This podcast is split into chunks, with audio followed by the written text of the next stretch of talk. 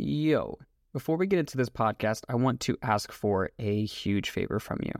And that is if you have or you are getting value from this podcast, if you were to leave us a review or subscribe, it would mean the world. And quite frankly, selfishly, it's because I want to, we want to continue sharing these conversations, this medicine with the world. And when you leave a review, when you subscribe, it's a vote. And we would love to have your vote. Nonetheless, thank you so much and enjoy.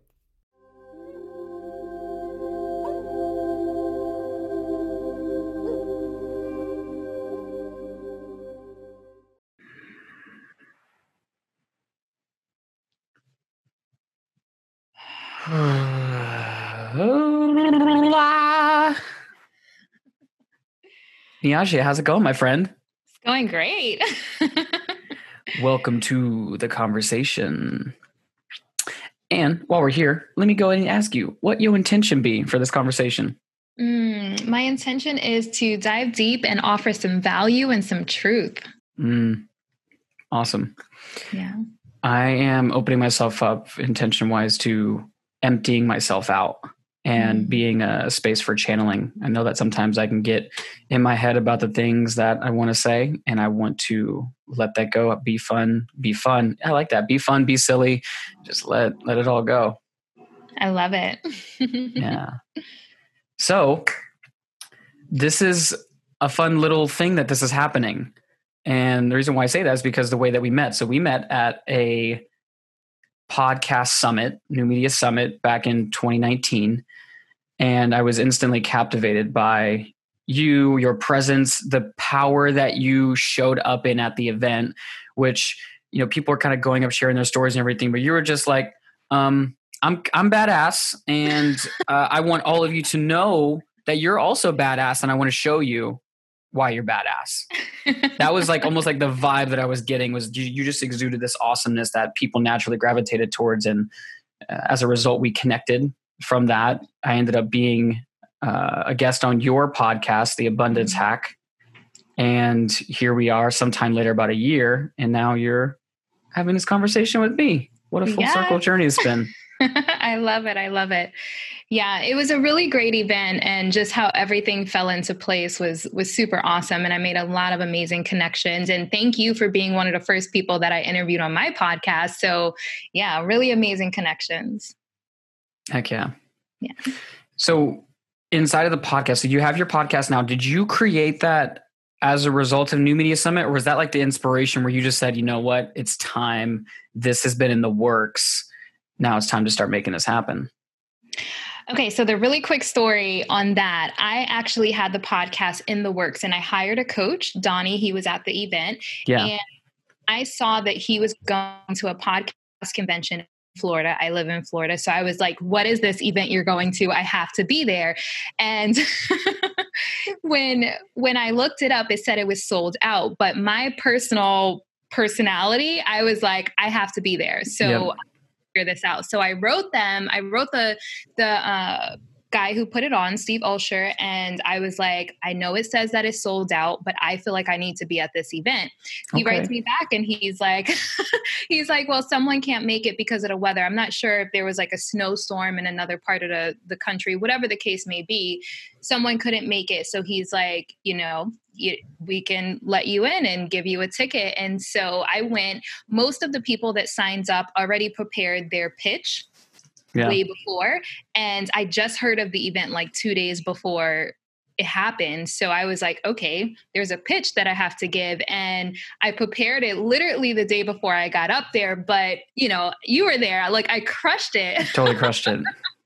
but it just, it, it was one of those moments where I was like, I'm really powerful, you know, because there there were people there that's had podcasts for years and it just it was that aha moment for me that like yes, I'm in the right space. I'm I'm in the right direction and I'm ready to do this. But the the podcast was already in the works because I was working with Donnie to launch it. And so that event just kind of was like the catalyst. It connected me to a lot of my guests and it really just laid a foundation for how I wanted to show up with that podcast. Hmm. So the the power that naturally, at least it occurred to me as naturally you exuded and you were able to take 24 hours, you know, 72 hours, 48 hours, however many hours it wasn't to create something and then actually show up that way as a physical embodiment an energetic, emotional, spiritual embodiment. That I don't think is just something that you just wake up and just like all of a sudden it's there. What what do you think has you be that way? Hmm, that's a really good question. And this is something that I have been really trying to understand lately. I think that I was naturally just this like powerhouse. And I wrote a post about this yesterday. Most people have the struggle with feeling like they're not enough. Mm-hmm. I'm on mm-hmm. the opposite end of the spectrum. My whole life, I've always felt like I was too much and I've had to tone it down. Like I came out just bigger than life like from a little kid doing like concerts in a park for people because I've always had this big personality mm. but throughout my life, life had kind of like toned it down like, okay, you're too much for a lot of people. And if you want people to love you and accept you, you got to go in this little box that makes them comfortable. And so, so I actually have been working on peeling the layers back to really just show who I am at my core. And mm-hmm. there are people and environments that like that fire. And then there's some that, that don't. And that's okay. And understanding that that's okay. And I want to gravitate towards the people who like that fire. Hmm. That's cool. So you you came out swinging for the fences regardless. So in in a way, it wasn't something that you inherently had to go and learn and teach yourself. So like for example, myself, I'm I definitely don't fall inside of the spectrum of came out thinking I was actually I think that we all probably came out to a certain degree thinking that we were perfect and awesome and worthy of love and everything, but we're enculturated and, and socialized and the way that we grow up is I think, very detrimental to a child in many ways. Not that it's necessarily, you know, pointing fingers, but it's just the reality. The reality is that somewhere along the lines we get a message and we had we had we adhere to that message and embody like, oh, this is me. I must not be good enough unless I tone back who I am, or I must not be inherently good at all. Do you, did you get that instilled from you, from your family and your upbringing, or was that you really just were that way and there was no external influence about it? Uh, so I, I want to back up to something you said. You said um, coming out thinking that you're perfect. Like by no means did I ever think that I was perfect. I just want to clarify that. but I always had this like really big, just like over the top personality, and I've yeah. had to and and society and my upbringing, my parents like wanted me to tone it down. You know, mm-hmm. like I I like to wear like really loud clothes and my mom would be like loud clothes where like where where are you going in that you know and she'd be like and i'm like mom how do i look and she's like mm, I wouldn't wear it. So so stuff like that sent me the message. It's not okay to be who I am. And you know, even as as an adult now, I like to wear like full rhinestone dresses and I like to wear heels all the time and society is like you're too glamorous, you're you're unapproachable, you're intimidating, like you're not relatable to like regular women. I'm like I'm a regular woman. So so I feel like I feel like our job in this lifetime is to peel back the layers of whatever crap life mm-hmm. and pre-programming piles on you. There's the people who who are on the other end of the spectrum where they just want to be themselves and maybe they're a little quiet and people are telling them you have to talk more you have to be bigger you have to be louder. And then you have the people that are loud that they're like okay you got to quiet down. So our job is to just really settle into who we are at our core and who we are on a soul level. And everyone, no matter what end of the spectrum you fall on, has to go through that process of peeling those layers back. Yeah, and you bring up a brilliant point about there's this push pull effect where no matter where you're at there's going to be somebody who's going to be telling you that you're supposed to be different mm-hmm. and this this process that we talk about of you know peeling back a layer of an onion something that's come full circle for me lately is i kept embodying this idea like oh i have to learn to i have to learn something in order to become good enough. And, and it's this constant process of becoming. But i was having a conversation with someone recently at a podcast where i realized that i wanted to abandon the entire idea of becoming and embody the idea of remembering because of becoming ideas i'm looking up and i'm saying one day i'll be good enough or one day i'll be there. But remembering looks down and says i'm already here and i just need to remove all the shit that's in the way because I think even right now, from I don't know which podcast this would be for me at this point, like maybe 22 I've recorded. From the time I started then to even now, I'm I'm editing the first one. I'm going through it and I feel like already it's a different person. There's already a different person who's showing up at the mic. There's already a different person who is conducting these interviews. It's uh, if you want to put it in terms of like uh, like a spiritual metaphysical idea, it's that the lower S self is starting to go to sleep while the capital S self is starting to remember itself and be like, yeah, we are inherently amazing. I got chills. So like that's you know probably confirmation. I remember someone said mm-hmm. goosebumps are God bumps, and it's like a message from from God source, whatever you call it. So I think it's great you you bring that up because there's a lot of noise and a lot of chatter, but ultimately the voice within is the one that matters the most. And secondly, are the voices outside of us who aren't trying to tell us who we're supposed to be, but rather are a mirror showing us who we really are and helping us to remember that inherently beautiful nature.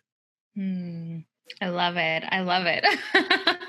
yeah, exactly. And when you when you say you got chills, I just did an episode on clair abilities. So there's eight eight different clair abilities and one of them is clear clear clear feeling and so when you feel that that goosebumps or you feel that like little fire go through your body that is your intuition saying yes you are on the right track. So like when you feel that it's and is it clear so clairaudience is like the clear clear knowing so i think is clairsentience is the audience is, is hearing.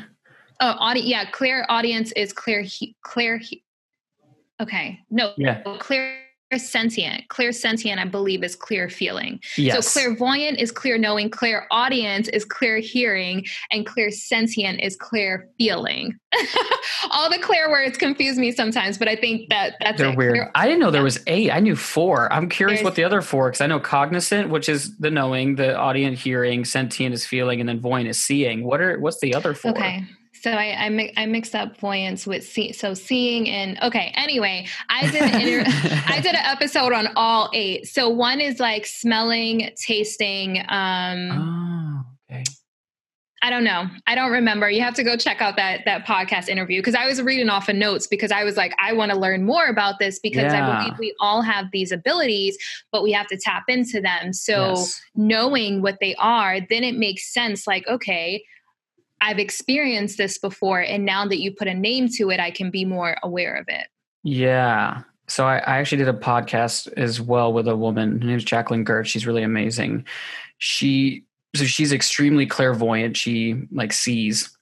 And she was the one who actually helped me to see that I am pretty claircognizant in that there's a certain knowing that I have that I don't know why. It's like the, the old be careful around that going down that alleyway thing. And then you know if you were to split yourself into two different realities one of them you you listen to that voice and you're perfectly fine but one of them you go down the alleyway and you get your ass kicked or something like that. And like that claircognizance is like that voice that's just like maybe be careful for that or oh hey you should really go for that uh, or the clear uh, cognizance that is. So i think it's important. Again it's about that knowing having mirrors people like yourself people like jacqueline people who are going to show us like yo didn't you did you know? Like no i know i didn't. And i wonder uh, your thoughts on this. I actually recently heard about a concept called the johari's window. And in the johari's window you have just imagine like a window. You have a four by two by two two by two window. And across the top in the first column and the second column you have i know and then the second one is i don't know. And then on the Y column, it would be X and Y. On the Y column, up and down, it would be others know and others don't know. Hmm. And the intersect in the first panel, where it's I know and others know, is called the known self. Hmm. Then the second panel is I don't know, but, or I know, but others, no, no, I'm sorry. I don't know, but others know. And that's called the blind, blind spot or the blind hmm. self, the spot that is blind to self. And then the spot where it's I know but you don't know is the hidden self. And then the one where I don't know and you don't know is the oh snap, I just forgot it. It'll come back full circle, but oh, it's the unknown self. So this is mm-hmm. unknown to everyone. This would be, you know, perhaps the deepest part of the unconscious that really no one is fully distinguished. And when I heard this concept, I thought that was really great because the part that is important for us in having people like yourself and, and and people who really attentive and listen well they can really help you with that that blind spot to be like hey you are abundant. You are amazing. Mm-hmm. and then truth which is really what i'm my mission is really about is being able to remove the veil of the hidden self. And in doing those when we lessen the hidden self and the blind spot self we get more into that that deep deep unknown self. And i think that that's where a lot of perhaps soul is really hanging out playing cards just like waiting like when when you know you know you, when you know you know. It's going to be, crazy to see that. So I'm, I'm curious what your uh with all the wealth of knowledge you have your thoughts on that and how it pertains to the work that you do with abundance really yeah. So so I, I haven't heard it broken down that way, but I did go to a seminar once that said, you know what you know, you know what you don't know, but you don't know what you don't know, which mm-hmm. is the same exact concept. So that blind spot, helping having someone help you see that blind spot because sometimes we don't see it because we don't know what we don't know like i know i don't know chinese but there there could be something out there that I don't know that I don't know. And until someone brings it to my attention, I'm not probably going to learn it. So that's mm-hmm. why having like a coach or a mentor is really important to point out those blind spots because we all have them. And sometimes we're on this hamster wheel. I use this with my clients all the time. We're on this hamster wheel and we're like, why is this not getting better? Why is this not getting better?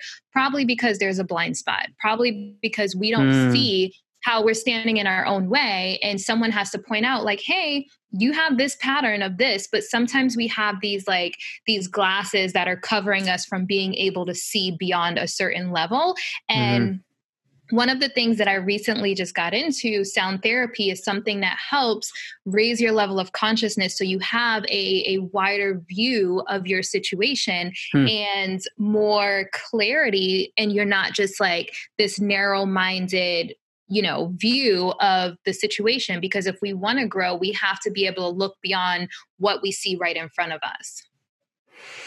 Hmm okay. So through vibration of sound which i've i've heard about this have you heard of the the term sympathetic resonance? Mm-hmm hit a tuning fork and all of that. Is there mm-hmm. something about that? It's like you're you're hitting the sound bowl and it's about getting yourself to align with that high vibration. So for example, lack versus abundance, a completely different vibration. So in a way, if I can tune via sound, I can vibrationally match myself towards this perhaps a, this uh, drum or bowl that you're you're using to walk myself up the ladder, so to speak, uh, raising the vibration consciously? Is it kind of in that ballpark?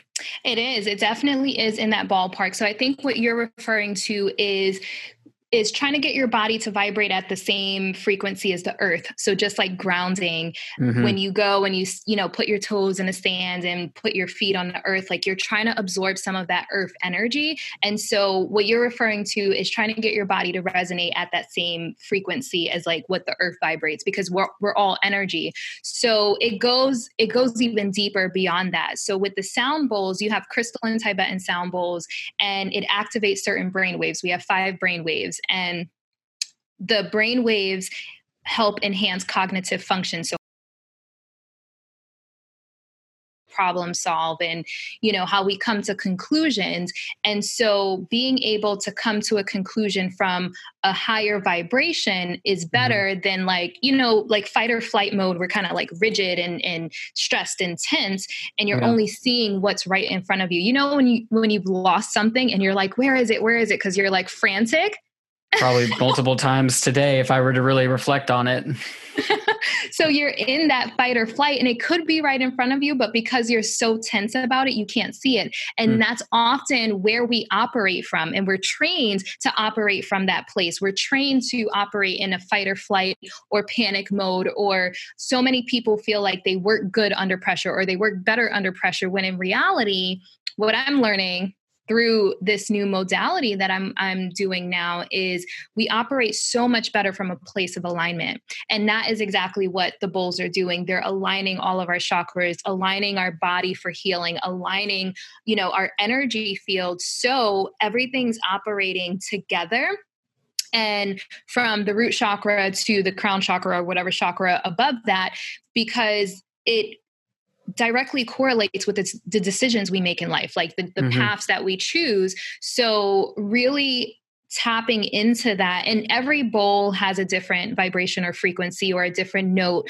that affects a different chakra yeah. so the the tuning fork that you are referring to is the one specifically for the earth. So that's probably going to start at the root chakra and okay. it's grounding you, which is the foundation. We have to have a solid foundation before we work on anything else.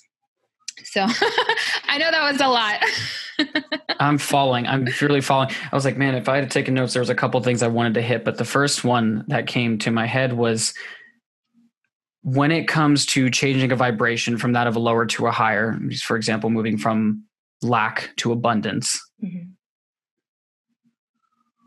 how does one reckon with the idea that I can vibrationally put myself there, but how do I stay there? Because ultimately, isn't there something to be said about the the subconscious and how the subconscious, if there's beliefs of lack and, and unworthiness and shame and guilt and everything else, can a session offset that, or is like multiple sessions over a period of time you begin to acclimate and eventually the time the time in between i'm going to do my best to explain this but the time in between so i let's just say i go in a session I, I, get vibrationally aligned but then i go back to my normal environment then i drop back into that frequency. Is it much like that of therapy where it's like over time you do it enough times to where you begin to vibrate more consistently higher and higher and higher and then eventually you're alleviated from those beliefs or is it something else yeah, that's a great question. So I, I, would say entrainment, just like you know, in therapy, you you go and you learn these tools and tricks to bring yourself out of that that place.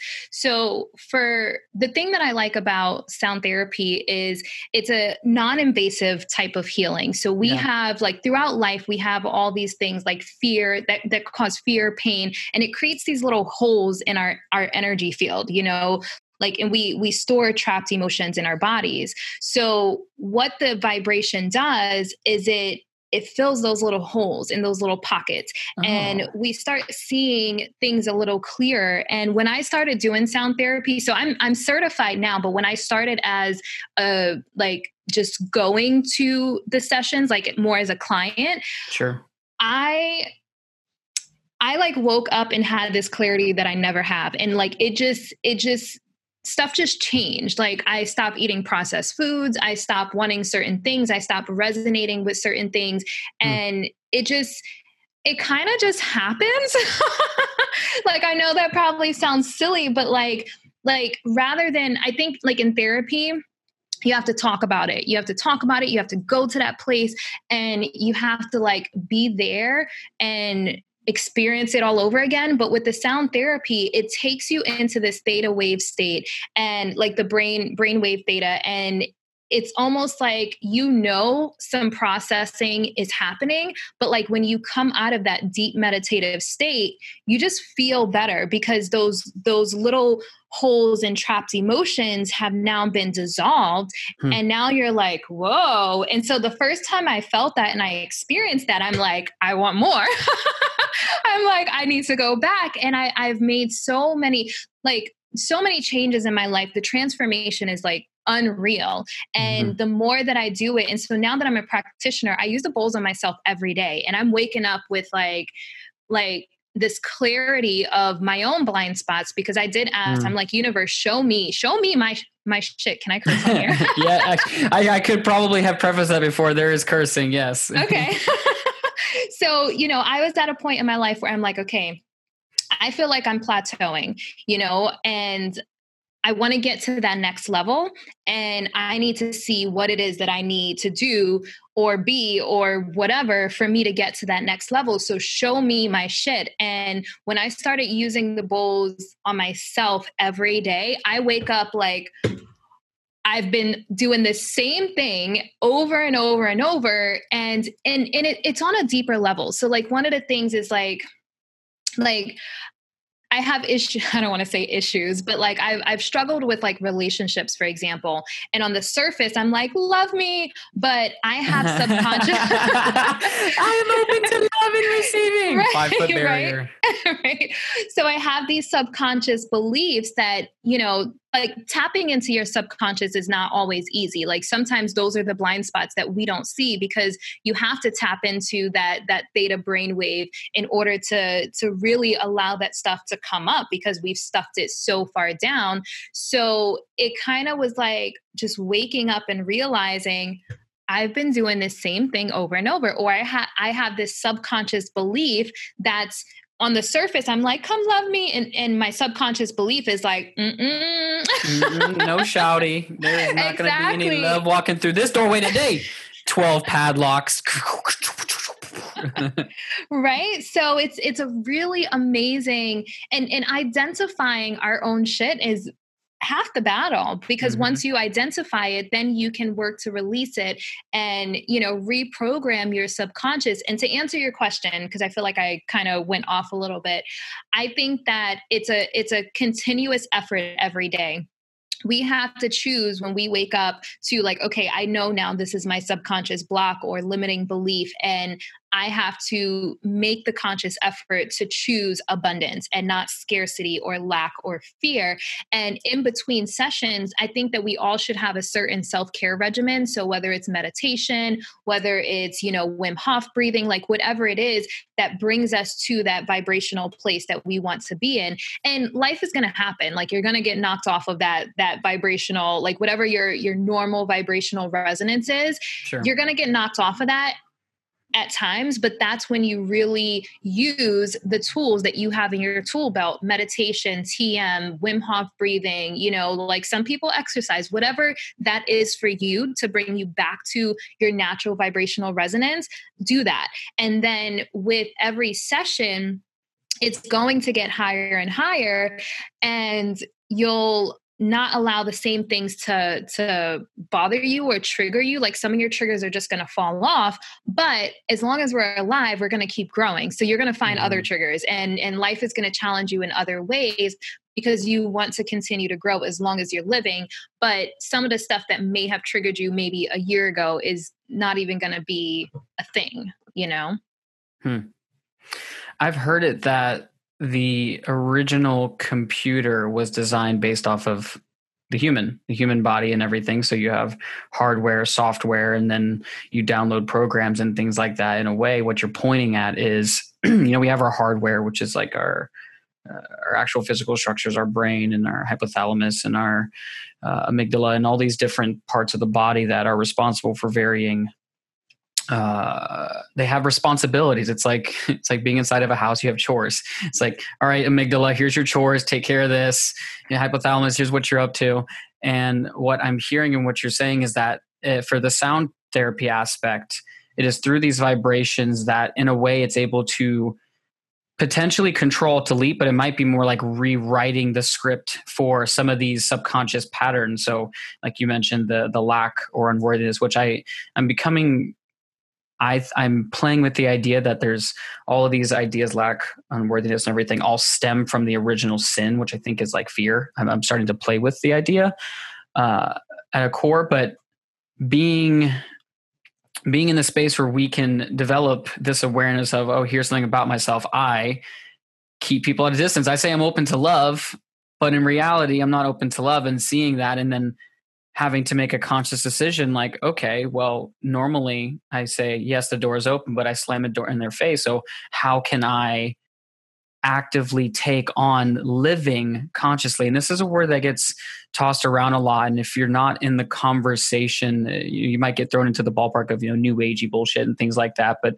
really these uh, all it's really saying is to have awareness of to be conscious and to elevate conscious is really just to elevate awareness to to know thyself in the as i understand the original uh, definition of uh, meditation and and uh, i think it's tibetan tibetan uh, definition is to really know thyself and to understand thyself because it's from this knowing now we have a choice. And somewhere in between there's an opportunity for compassion and being able to be like you know i'm human too which actually brings me to a really question, a really great question I want to ask you, which is you are amazing and superhuman, but what is perhaps something about you, a truth that just one of the human things about you that you're that you're working on or you've been working on and how do you in noticing your humanness go about dealing with it mm. Such a great question. So, so I want to I want to just touch on one thing you said before I answer that question. Uh, have you heard of David Hawkins' map of consciousness? I think I have, but I don't know it well enough. Enlighten me. So it's it's a chart that's really amazing. It shows the different levels of, of consciousness. So guilt shame uh, are some of the lowest vibrations and then it goes yeah. all the way up to enlightenment. So in the way he has it broken down you have like a red section like these are super low vibes. You just want to stay away from this section. And then there's i believe if I remember correctly, there's like an orange section and then like a yellow section, but you or yellow and orange, but you want to stay in that middle that middle range and then work to get higher, but you're not always going to be high, but you don't want to dip below a certain amount you know? Mm-hmm. um, but it's a really amazing chart. I would highly recommend you go check that out. David hawkins map of consciousness. It's really powerful. So once you have that awareness awareness you're like okay I know I got to do something to raise my vibe. I'm getting in this danger zone here, you know, because when we're in that low vibe, like nothing, nothing amazing happens when you're in such a low vibe. So just having that having that awareness of like where you are. And every morning I check in, every morning I'm just like, okay, how do I feel? What do I need today to make myself feel good? Because that's the goal is to feel good.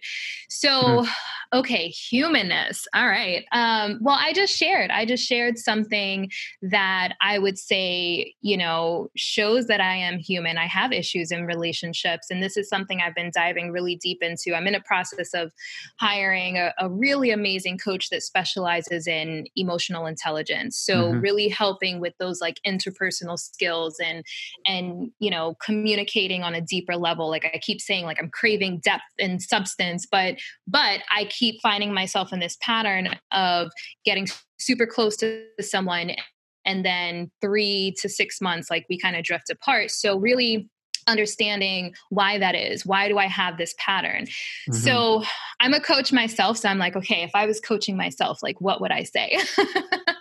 so basically, uh, just to tell you my background and and why why I am the way that I am when I was a child, my mom moved around a lot. In 12 years of grade school, I went to 11 different schools. In high wow. school, I went to four, excuse me, in four years of high school, I went to three different high schools in three different states. So basically, Damn. I was, yeah, it, it was a lot. It was a lot. So I didn't have any stability. I didn't have any stability. I didn't learn how to maintain friendships and relationships. Yeah. I knew how to disconnect and make new friends. Disconnect and make new friends. Disconnect Ooh. and make new friends. Because you know the first few times it happens i'm like i have to leave my friends. This is really sad and i'm like crying. So eventually i'm just like i don't want to cry every time my mom moves. So i learned how to disconnect my emotions and make new friends. And so I used to really like this used to hurt me to even talk about it, but I'm like, I have to rewrite this story so I don't sound like a victim in, in my own movie, you know? Yeah. so I, I ask this to my clients all the time. I'm like, are you the victim in your story or are you the hero? And I choose to be the hero. So I'm like, how can I rewrite this to you know, not sound like it's like a sad, pathetic thing. And I'm like, you know, I did move around a lot, but it gave me these people skills where I can walk into any room and make friends with anyone and be completely comfortable. And I'm sure you could attest to that, you know, with New Media Summit. So it's given me the skill set that I need to be the people person, to be the networker and the big, bold personality that I am. However, what I've learned in my adult life is I didn't learn the skills to maintain relationships. I don't have mm. that I don't have that gauge of when to work through something and when to just disconnect and move on because that's what I'm used to. And so what I was what what I have been working on is really identifying, you know, uh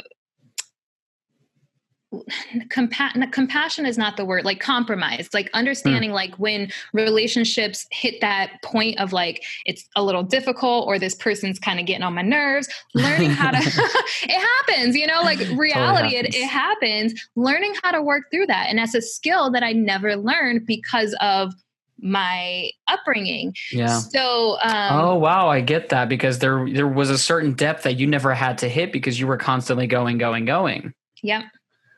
Oh wow. Yeah. And so it's reflected in, you know, my friendships and my relationships and like why I'm on this pattern of like, I'll have like these amazing, like whirlwind romances and then it like fizzles out. And in my head, it's like, okay, on to the next. Like, this didn't work. Obviously, we're not meant to be together, but not understanding that you got to work through stuff, you know? Yeah. And so, um, then it, it led me to like, okay, you got to work through stuff, but like, what's worth working through and what's worth just like moving on and throwing in a towel. So, really trying to learn that when I was never shown that, you know, and I, I, was raised by a single mom, so I didn't have an idea of what a healthy relationship looked like. So, really finding these things out and learning my own discernment and learning my own boundaries and making that decision to like okay i want this person in my life so like let's work through this shit you know? Mm-hmm. um so yeah it's been a really interesting journey.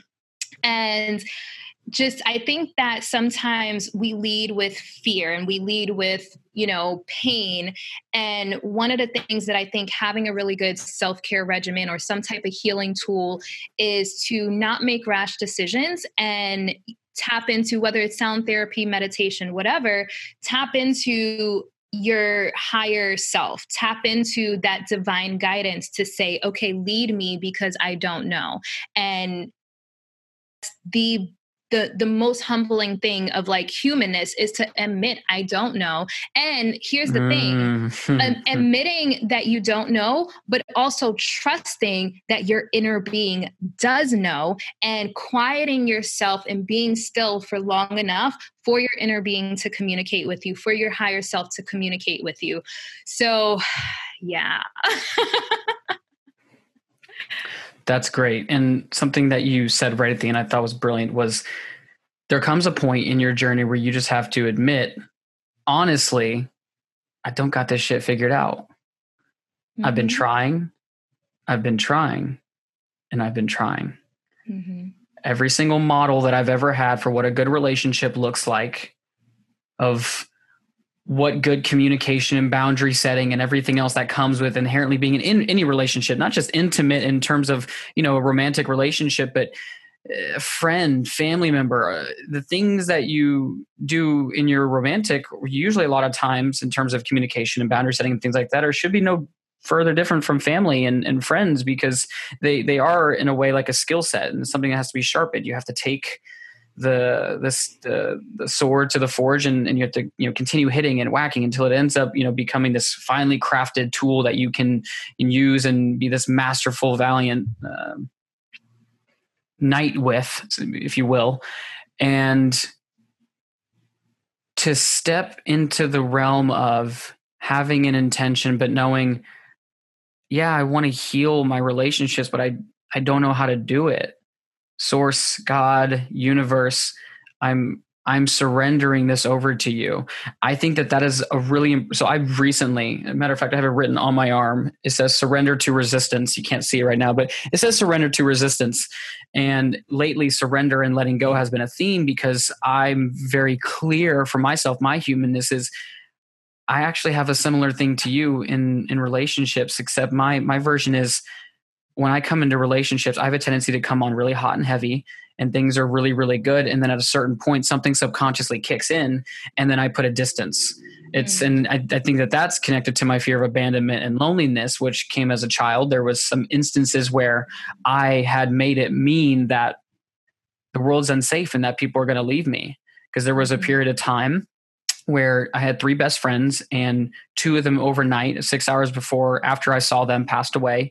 And then the third one disappeared off the face of the planet. I didn't hear from him for almost six to eight years later. Mm. And then hmm. the same time, my family divorced, my, my parents separated, and then that happened. So it was like one thing after another that had me as a child believing this world's not safe. I I can't trust people. And now I have to do that work of, and I've been meditating on this. I actually cried, I think two days ago, which for me, crying is a big deal because I've been emotionally disconnected from my emotions for so long that to cry, I was literally sitting actually right here and I was meditating. I was just like, why won't you talk to me? Why won't you talk to me? Like, I'm doing the work. I'm just, all I want to do is cry. All I want to do is cry. I was literally like sitting here with myself, like talking to myself, talking to God, saying, I just want to cry. Like, why can't I have this? And I went and I moved and I started journaling. As I started journaling, I had this epiphany that I've had a fear of love that I thought that and I know that on a conscious level I want to experience love but that I have to keep up a barrier because at a certain point there may just come where you leave me or you abandon me or something happens and you're going to be gone and as this came through the pen I started crying and mm-hmm. it was like I was like there like that's what you asked for and this is this was the work that mm-hmm. it took to get there and it took being willing to like tears streaming down my face saying, I can't do this. Like I've been trying, but I need your help. And that to me is different. Surrendering is far different than saying, oh, well, fuck it. And it's, you just, what would that word be? It's like giving up. I think it would be like giving up. There's a difference between surrendering and giving up. Giving is just like, oh, I'm done. I'm not doing this anymore. Mm-hmm. And being able to distinguish between I'm surrendering to something greater than myself versus saying I'm just going to lay here in the dirt because I have I'm just done. Yeah. Yeah, I love it. Thank you for sharing. That's beautiful. And that that that's the work that we have to do. That's the work that we have to do when people are like, you know, I want this thing and they really identify their desires and it's not coming, it's usually because we have some type of block. We have some type of, you know, pre programming that we have to work through. And I think a lot of people have experienced that, that the world is not safe. That's, that's how I, I feel. I, I felt, and this, this is something I've realized recently that I had the subconscious belief that people couldn't hold space for me mentally and emotionally because I'm so much, because yeah. I feel so much, because I, you know, I talk a lot and I always have something to say and I have an opinion about everything. And just, you know, sometimes people are like, whoa, whoa. but, you know, that's why I have a podcast. Like, obviously, I like. Duh. Anybody who has a podcast who doesn't like a talk isn't going to have a podcast for very yeah. long. so, yeah, I had this subconscious this belief that and and it's because we're taught to suck it up don't let that bother you you know like you'll be okay like it's it's like society tells us we have to put our feelings in this box we we can't have a full range of emotions we can't be too happy because then people get a little like jealous or envious yep. Yep. and then you you and here's oh, this is so good so not only like the jealousy and envy thing, but we can't be too happy because we'll jinx it, or like don't talk about your plans because it'll jinx it. And I'm just like, I don't know what God you serve, but my God is not going to take anything away from me because I'm happy about it, you know? So, like, where does that belief really come from? So, what it does is it teaches people to put a cap on their happiness. Mm. And that's part of what I like to do with my with my clients is helping them transcend and and expand their upper limit so saying like, I can be happy, and if it's for me, it's for me. It's not going to be taken away from me. So we have this belief of like, don't get too happy or something bad's going to happen. So you stop yourself from being too happy. And then on the other end of the spectrum, you know, people don't want you to be too sad. People can't hold space for you with all your emotions and feelings yeah. and they tell you suck it up and you'll be fine and you know it, it sends the message that like well i can't be sad either especially with social media you know because everyone portrays their life to be perfect so you can't have bad days and so you know reminding yourself it's okay to not be okay because we're not going to be happy all the time. We're not going to be sad all the time. There's a wide range of emotions that we are allowed to feel. And so telling your subconscious that telling your inner child that like you can feel sad it's okay you know you can feel happy it's okay. So really reprogramming that subconscious belief that we have to keep ourselves in this little tiny box you know? Hmm. That's so important. We're full spectrum human beings. Mm-hmm. we're we're not we're not just here to be happy all the time in my opinion. Like there's a it's this idea, right, that in order to know true pleasure or true ecstasy in a way, you've almost had to have known like a really deep hurt and pain. And it's it's being able to to know both sides that allows everything in between to be really beautiful. Because there are just days often, sometimes often, where you just wake up and it's like, I don't want to do shit. I'm tired. I'm angry. I'm frustrated. I don't want to go to work. I don't want to work out. That sound bowl meditation, yeah, it's cool and all. But right now, vibrationally, I feel like nap. I feel like laying here doing nothing, watching Netflix. And I think there's time and space for those things, but then there's also time where we say, what what is it going to take for me to make a commitment to myself that although yes i feel this way but i, I just need to set up and you know what maybe i'll just meditate for five minutes or maybe i'll I'll I'll do the sound bowl healing for a little bit. I'll do one round of Wim Hof, or I'll or I'll do five minutes of yoga because that's one thing I've come to realize is I am a huge critic of myself, as I think we all are. Most of you know we are our biggest critics, they say. But what I'm coming to find, like that old age old saying that you know when there's no enemy within, then the enemy outside of us can do us no harm. And it's about remembering that when we can cultivate a safe space inside of us through our practices that the frequency and the number of disempowered states or lower vibrational consciousness, if you will, those begin to lessen.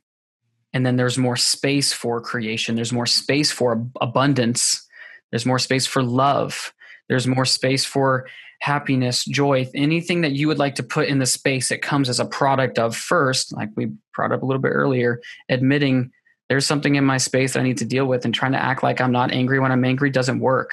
It makes it worse.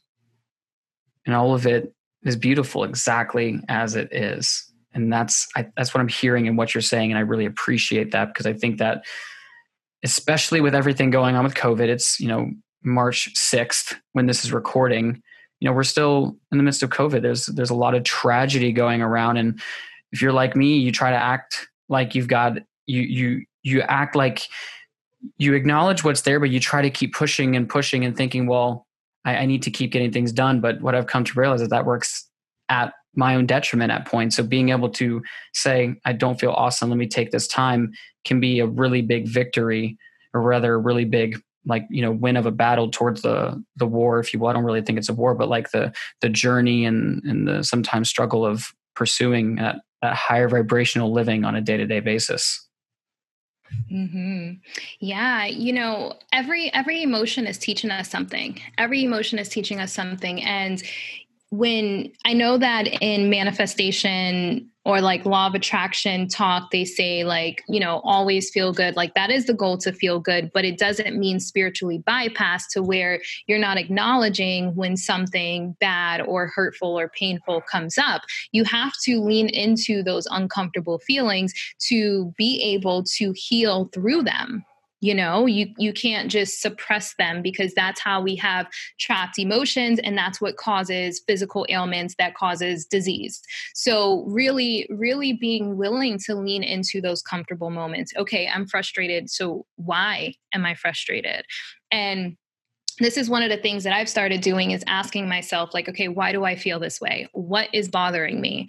And I have to ask myself a couple of times because there'll be layers of it. There'll be like a, a really surface layer of it. And you got to dig a little deeper. Like, you know, our, our inner child and our ego is meant to protect us so when something triggers us like okay what what is this teaching me what haven't i healed to where this thing is bothering me and what can I learn from this? And a, another powerful question that I started asking is Is this perspective serving me? Is this perspective serving me? Because there's always different perspectives.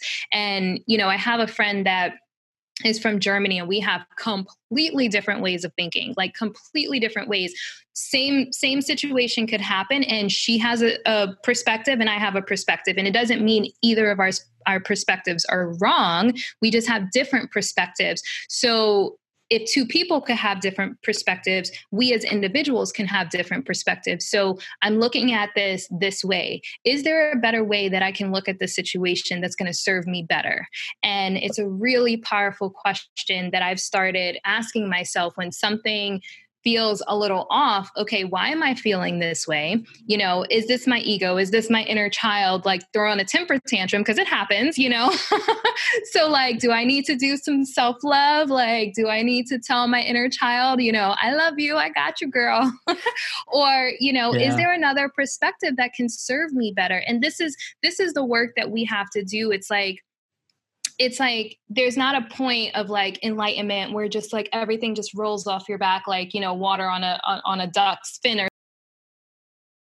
get in the habit of of knowing like okay stuff is going to come up and have a a a regimen of what we do when stuff comes up. And then eventually you work through some of the the pre-programming but you know I think at, at, a certain age, you're working through like childhood stuff, generational stuff.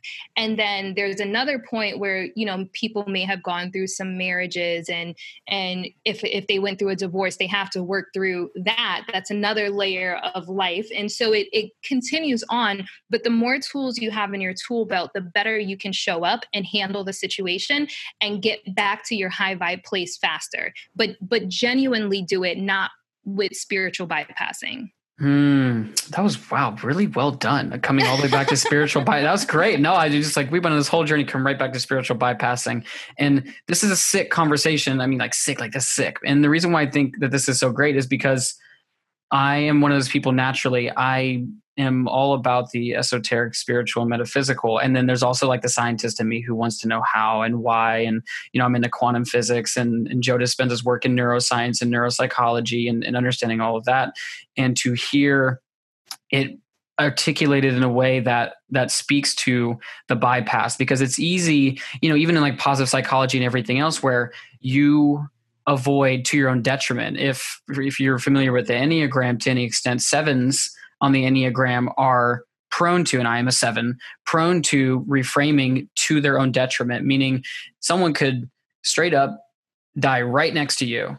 And within seconds, you would go to why there's that's a you know that's a healthy or not a healthy thing, but like why there's positivity. And it's like, hold on, man, like you have to grieve first. Like you have to allow your this. i'm trying to spiritual bypass with we're all energy and all. it's You know, it's it's it's all gonna. Yeah, sure you know yes yes we are spiritual beings and that this you know perhaps this is a physical embodiment manifestation of this infinite energy that has cosmically woven itself into this physical form perhaps and while you're here in this human form be fucking human because that is the beauty of being a human is being able to taste taste and smell smells and feel feelings mm-hmm. and it would from what i'm hearing what you're saying is is trying to bypass it is only one more thing that digs us deeper into the ditch that is whatever we're experiencing. That's me personally. I've done a lot of bypassing. It wasn't until recently, within the past few weeks, through uh, got a cranial sacral therapist and I've done tons of meditation and breath work and I have coaches and mentors. I just believe in the power of having people around you who have eyes on what you're doing and it's it's helped tremendously and it's all come back to you have to be in the experience that you're experiencing because you can't be anywhere else than where you're at. And that is one of the ways that we can begin to move towards that like you said that more enlightened state Mm-hmm. What would you say? Is there a general process that you follow for maneuvering through these lower vibrational states or is it really asking those questions as a way to what seems to me is if you ask a really great question it's a pattern interrupt meaning you could be listening to me right now and having all these thoughts about things that you want to say and respond to but if i ask you a really dope question you're going to be like wow, okay, that's I'm going to stop. Like it's a pattern interrupt. Is is it the questions, or is there some other process that you follow to really get you into that ultimate state of manifestation, receiving, and oh no? I, I think it's I think it's a combination. So you know, different things happen at different times and mm-hmm. you know i'm in different states so i i use a lot of different things so I, I, meditate i use my sound bowls i do eft so like tapping and those questions are like the easy the easiest like easily accessible you know mm-hmm. if it's something that i'm just like okay like because i could go through that process to myself i don't need bowls i don't need you know, like a tapping video to show me like where the spots are and stuff. So it's the easiest process for me to kind of dissect what I'm feeling. But I know that it's important to me to create a space that feels good. So making sure like my home feels good, making sure I'm surrounded by crystals or, you know, like lighting some Palo Santo. I have a lot of natural light coming in and stuff like that. So really setting yourself up to win setting yourself up to win like the things that make you feel good do them have them around you know seeing like pictures of your fur babies whatever like like my wall like when i wake up and if i wake up and i'm like mm, like i could read one of these and i'm just like okay all right you know like let's do this. So yeah. so naturally like life is going to happen you know things are going to happen and we don't have to be high vibe all the time but there's i think that there's a certain level you just don't want to go below and if you do go below into one of these danger zones shifting out of that lean lean in first and be like okay what what is this and then what can I learn from this? Because every time there's some type of discord or dis- dissonance, it's teaching us something. It's hmm. something we still need to heal. And there's so many layers of it, so many layers of it. Like you think, okay, I healed from this. And then there's a whole nother layer of it. And there's a little residue over here. So it's a it's kind of just this never ending process i think that like that infinity sign is like it's, it's a never ending process. And if you believe in like spirits and souls even in our next life we're still we're still you know working through stuff if you believe that. So really just enjoying the journey. That's really what it's about. Like, okay, like when something comes up now, I'm like, ooh, what is this going to teach me? This is exciting. like, I can't wait to see who I'm going to be after I work through this shit. You know, like, who hmm. am I going to be after I learn what I'm meant to learn? One of the most powerful things that I've learned recently from Abraham Hicks, and this is when I actually saw her live in Atlanta, she says, the more excited you are about this segment, the better the next segment is going to be.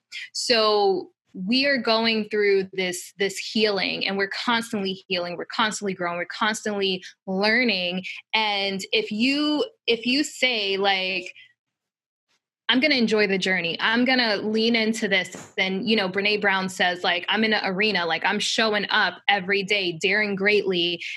And you're excited about the growth that next segment is going to be amazing because you're mm. you're surrendering you're allowing the growth to happen rather than resisting and pushing against it and when you know like i'm going through some shit right now but i'm going to be amazing when i get through all these lessons yeah. like that's that's the power enjoying the journey enjoying the process trusting the process and you know when i apply that to like my dating situation and and you know i've had issues with like re- like friendships not just dating but like when i apply it to my dating situation of like me searching for love or allowing love however you want to put it uh, one of my friends and I call it driftwood. So the that could be that could sound really bad, but driftwood is in like like the bigger the this may sound bad, but the bigger the driftwood, the closer you know you are to shore.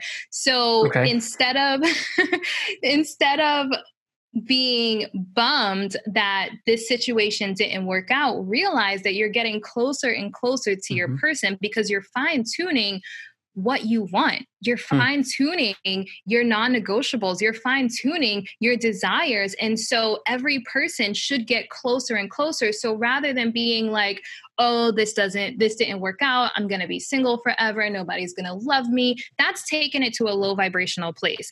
If you could say, you know what, I'm grateful for the clarity I gained in this situation, and I'm excited because I know the next person that's coming is going to be closer to my person if not my person and getting excited about the the learning process the the growth that's happening with every situation and it's mm. the same thing that could be applied to to jobs or businesses. So, like, you know, this job, I learned a lot, but I want a better job the next time around and a better job the next time around. And you're gaining all these skills with every job that you have. Same thing with business. You know, I started my first business at 19, and with every business, I got better and got closer to like my dream business. So, really being excited about the journey, being excited about the growth, being excited about the things that you're learning. And sometimes it's it's painful, sometimes it sucks, but just leaning in and being like, you know what, this may suck, but when I come out on the other end, woo, it's gonna be good. it's gonna be fire. Yes. yep. Okay, cool. So you're pointing at finding the love in the process. How do you apply that same mindset, way of being, if you will, methodology to things that perhaps are more mundane? Processes that are kind of like things that you have to do. So for example, if, if the goal is to be able to take any process, any journey and and have fun with it, I would say on a simple level, like really just to have fun with it. How do you make those processes more enjoyable? So for example, myself, I was just mentioning it probably earlier that, you know, I'm learning how to create that joy inside of the processes of editing. And how can someone, if they're taking on a new journey say it's business, say it's a relationship, it's a job or whatever it is, there inherently are things that seem perhaps a little bit less appealing than others. You know, starting a business, you know, not everybody is probably going to want to learn all the legal side of it because that can seem a bit like, oh, I don't know how I feel about that one. But mm-hmm. if you're going to run a business, you, you do to some degree have to either know it and learn it or hire somebody to do it for you how do you find ways to take seemingly mundane processes and make them at least to where you can get to okay like this is what i do which i would imagine is you know step up but eventually getting it towards this is pretty sick and i'm going to be excited now and then even more excited later. Hmm. I hate the mundane. I'm with like, you. I just you know but, but i I find ways to just enjoy everything. Like I I wear lingerie while I clean and do laundry, you know? Like it's like, okay, well at least I'm excited about this, you know? So like attaching something you enjoy with something you don't enjoy. you know, like I hate filing papers, but maybe I'll have a glass of wine while I file papers. Just, you know, I hmm. find ways to just attach something that I do enjoy to something I don't enjoy. Like I don't like doing laundry. I don't like, you know, cleaning a house and washing dishes, but you know, maybe I'll put on like, you know, blast some music while I do it so I could be dancing while I'm, you know, doing stuff around the house. So I just try to I just try to attach something I do enjoy to something I don't enjoy. Like if I don't enjoy it and I don't find something good to attach it to, I probably won't do it to be honest cuz like I don't know. I'm someone that's like, I want to enjoy life as much as possible. So, so I find ways to just, you know, and, and mm. sometimes mm. it could just be music, but I love music. So yeah. Okay. And I, I like with editing specific, with with editing specifically um yeah i don't know i guess like like i don't mind editing because i i really enjoy the creative process i enjoy you know bringing something to life that i put effort and energy into. So to me it's it's just this creative like it's it's a creative process. So just i think maybe just reframing like your mm. perspective mm. like you know looking at it like how can i look at this to where it is enjoyable? Because it, it is very tedious but if you were just like wow like this is like a masterpiece you know? So look at it as like like a piece of clay that you're going to form into something like really amazing. Yeah yeah. I got that. So between the reframing and attaching things that you already enjoy in it, there's a way for people to find more joy in what they're doing. Mm-hmm. Mm. So we've we've dived into the realms of feeling. Ultimately, like you mentioned, it's about feeling good. And would you say feeling is in the realm of spirituality very uh, not coherent what's the word like almost like symbiotic with vibration meaning i feel better so i'm vibrationally at a higher level. Is that kind of how you would bring that together? Yeah totally. Totally. That i mean it, it's directly correlated. When you're feeling bad you're you're vibrating low. When you're feeling good you're vibrating higher. So expanding expanding your your capacity for how good you can feel. Mm. okay. So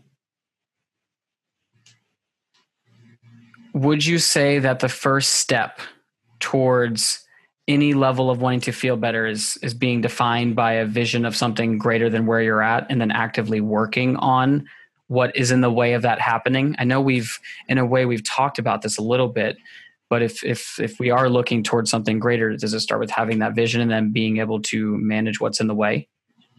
I think the first step is checking in and in identifying where you are you know okay. you have to know how you feel a lot of people don't ask themselves how am i feeling you know yeah. and when i got in a habit of doing this I, I got a journal like a little bullet journal and i put this little chart how am i feeling mentally physically and emotionally? And i would rate myself as soon as i woke up. So before i got on my phone before i checked emails before i scrolled social media i would check in because we have a natural resonance. You know like we have a natural vibration where before the world affects us this is where we're at. So really checking in you know, you know, people who wake up and are like, I need coffee.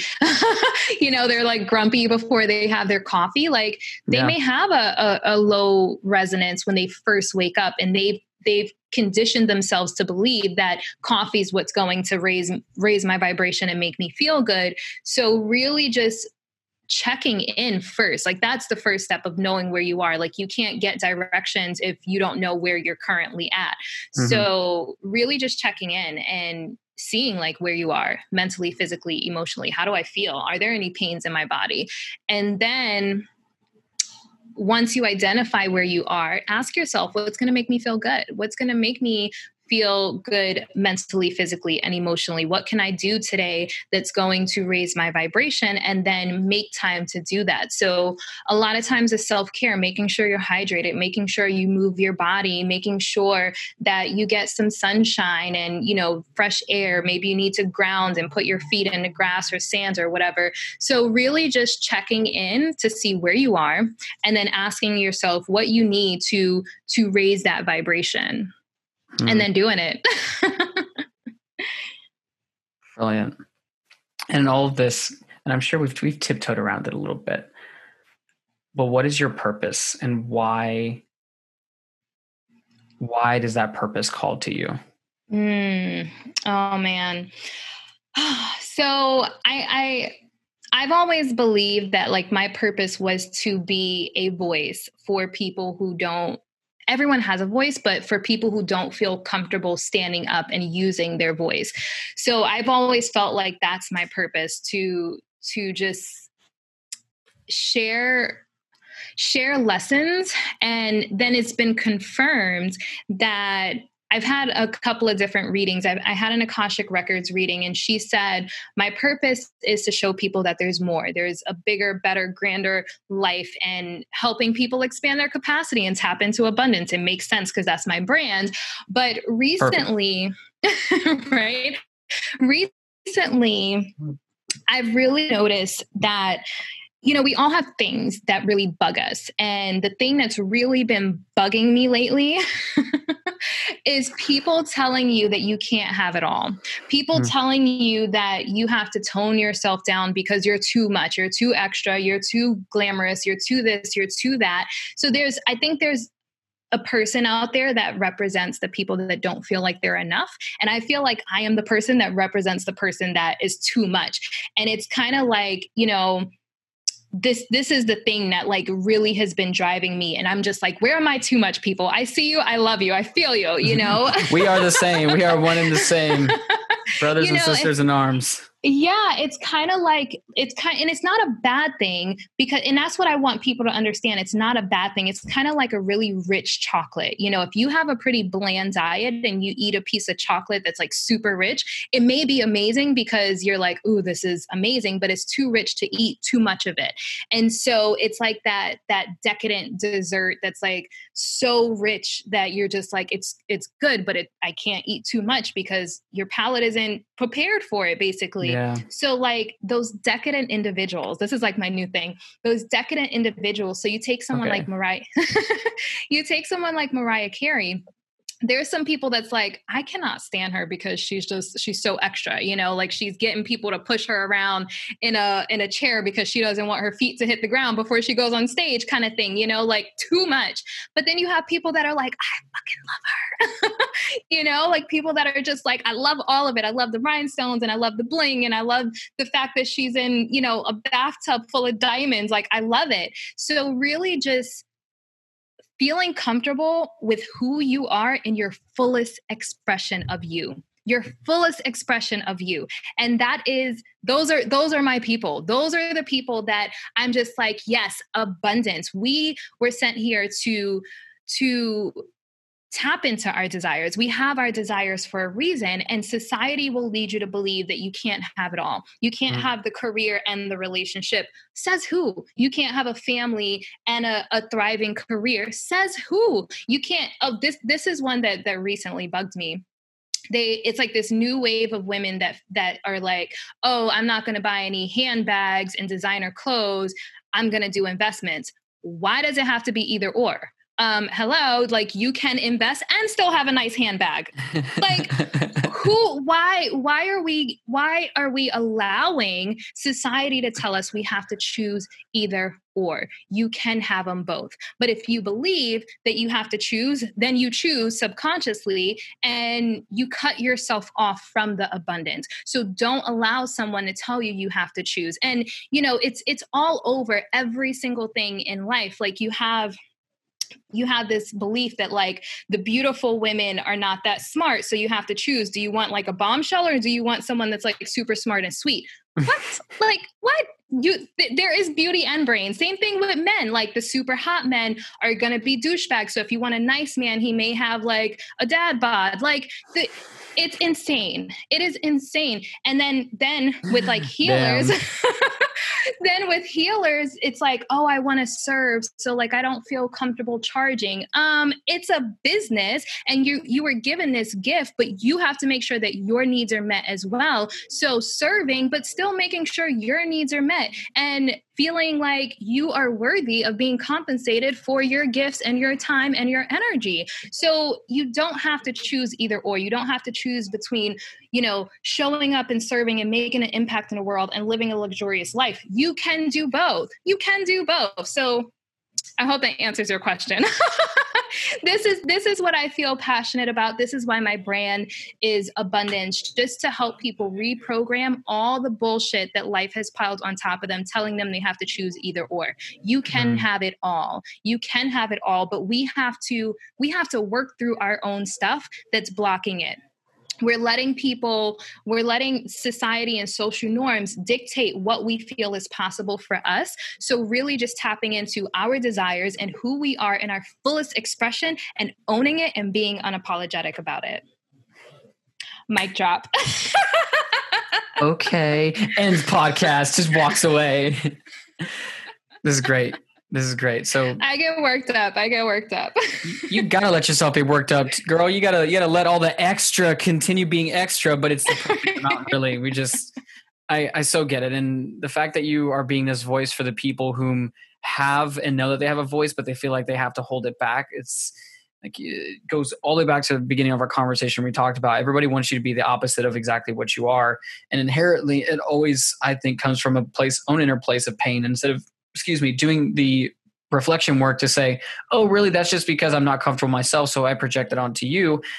When when you said like, oh, it's it's not right, like it's not right of them to say that, I'm like, it's totally right of them to say that. It's right of them to say that for themselves because that's their own personal belief.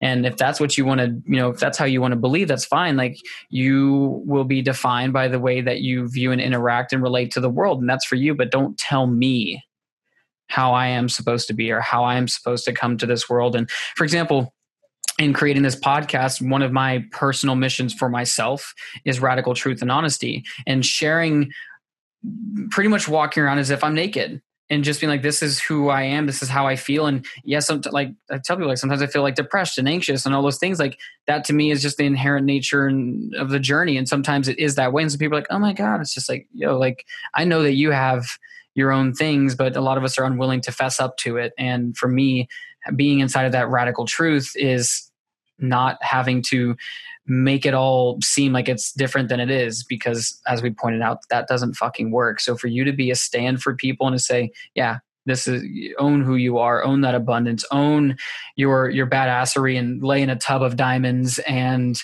just really uh, embellish in in our beingness because if we only got one ride on this roller coaster why wouldn't we take the opportunity to live it mm-hmm. to truly live it and not be one of the people who at the end of their lives bronnie ware's research report which said the top five regrets of people in the end of their life. The number one regret was that people wish they had had the courage to live a life that was true to them versus the life that others expected of them. Mm-hmm. that's it. That's it. Yeah i want to be that guy. Yeah. So Niajae, damn damn i know it's been it's been a whole lot of damn so if if people are wanting to get a hold of you and stay stay in touch with all of the brilliance that is what you're creating what's a good way for people to get in touch well, definitely check out my podcast. So, if you enjoy the value that I shared, you can hear a lot more of it on my podcast. It's Abundance Hack, and it's on every podcast platform Spotify, iHeartRadio, iTunes, which is now Apple Apple podcast or something like that. It's on Facebook, it's on YouTube. So I'm literally all over social media. And then you can also go to my website, niajae.com. That's N I A J A E.com. And it has links to all my programs. It has links to the podcast. It has links to all my social media and everything. So, yeah. Sweet. And if someone's listening and they were going to take away one thing that they were going to take and put into action because as we know the law of attraction can't happen without action. What is one thing they can do for everything that we've covered to begin working towards that that higher vibrational state of abundance completely releasing all the the bullshit that is other people's opinions and to begin to live a life that they love Mm, I love that question. So, I would definitely say self care, finding some type of healing modality that you can do and incorporate into your routine for self care. One of my favorite quotes is You can't pour from an empty cup. You have to take care of you first. The better you feel, the better you're going to show up in a world for everyone else, for the people in your life. So making sure that you have some type of healing modality that works for you because there's not one that works for everyone. So finding mm-hmm. what works for you and maybe it's a combination of a couple of healing modalities but really prioritizing your self-care. So making sure that you are filling your cup and you do not allow it to get depleted. And that to me is like the first step the first step to like really tapping into to abundance because we have to feel good. The better you feel, the higher you're going to vibrate. The higher you vibrate, the more you're going to heal and attract your desires. Mm. Yeah. Thank you so much for being here, friend. Thank you for having me. This was great. Hell yeah. And for those of you listening, as always, thank you for your time, your energy, and uh, yeah, don't don't like I've mentioned before, don't let this just be another conversation. Take this, do something with this, and begin to move towards that high vibrational life. And as always, continue to find, follow, and live your truth and follow the wolf within you. How Peace. Thank you so much for listening in. If you got value out of this message, we would love it if you subscribed and shared it with your tribe so we can continue to share this message and this medicine with people all over the world. Much love and peace be with you.